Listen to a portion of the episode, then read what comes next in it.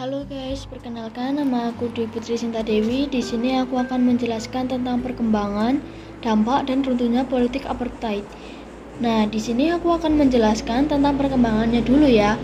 Politik apartheid itu sistem pemisahan ras yang diterapkan oleh pemerintahan kulit putih di Afrika Selatan sekitar abad ke-20 hingga tahun 1990. Pada perkembangannya, Partai Nasional Afrika secara resmi memperkenalkan politik apartheid pada tahun 1948. Anggota politik apartheid yaitu berasal dari etnis kulit putih keturunan Belanda yang menguasai politik dan pemerintahan di Afrika Selatan.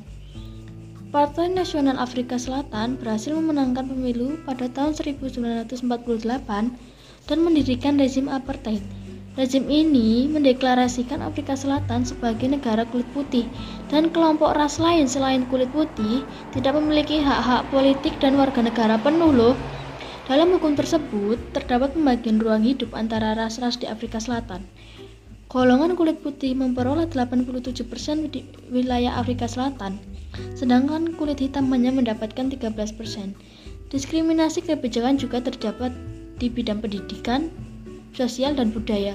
Bahkan, Perdana Menteri Afrika Selatan Hendrik F. Verwoerd menyebutkan bahwa sebuah kesalahan besar jika masyarakat Afrika Selatan hidup dalam kesetaraan dan persamaan hak. Nah, setelah ini aku akan menjelaskan tentang dampak politik apartheid. Dampak politik apartheid dalam segi politik yaitu penduduk kulit hitam tidak mendapat tempat untuk masuk di dalam pemerintahan dan jabatan penting pemerintahan. Dalam segi ekonomi, penduduk kulit hitam tidak mendapat tempat di dalam pekerjaan di mana kaum kulit putih mendominasi seluruh pekerjaan dan jabatan penting di Afrika Selatan yang juga membuat kulit hitam menjadi pengangguran dan dianggap sebagai budak kulit putih. Dalam segi sosial budaya, yaitu kaum kulit hitam tidak mendapat pendidikan layak dan posisi kaum hitam menjadi kasta terendah di dalam sistem sosial di Afrika Selatan. Nah, setelah ini aku akan menjelaskan tentang runtuhnya politik apartheid. Tuntutan penghapusan apartheid di Afrika Selatan muncul dari dalam negeri maupun masyarakat internasional. Dalam buku Nelson Mandela, The Authorized Biography 2016, karya Anthony Sampson, tuntutan penghapusan apartheid dari dalam negeri muncul melalui golongan kulit hitam dan beberapa golongan kulit putih yang peduli nasib masyarakat Afrika.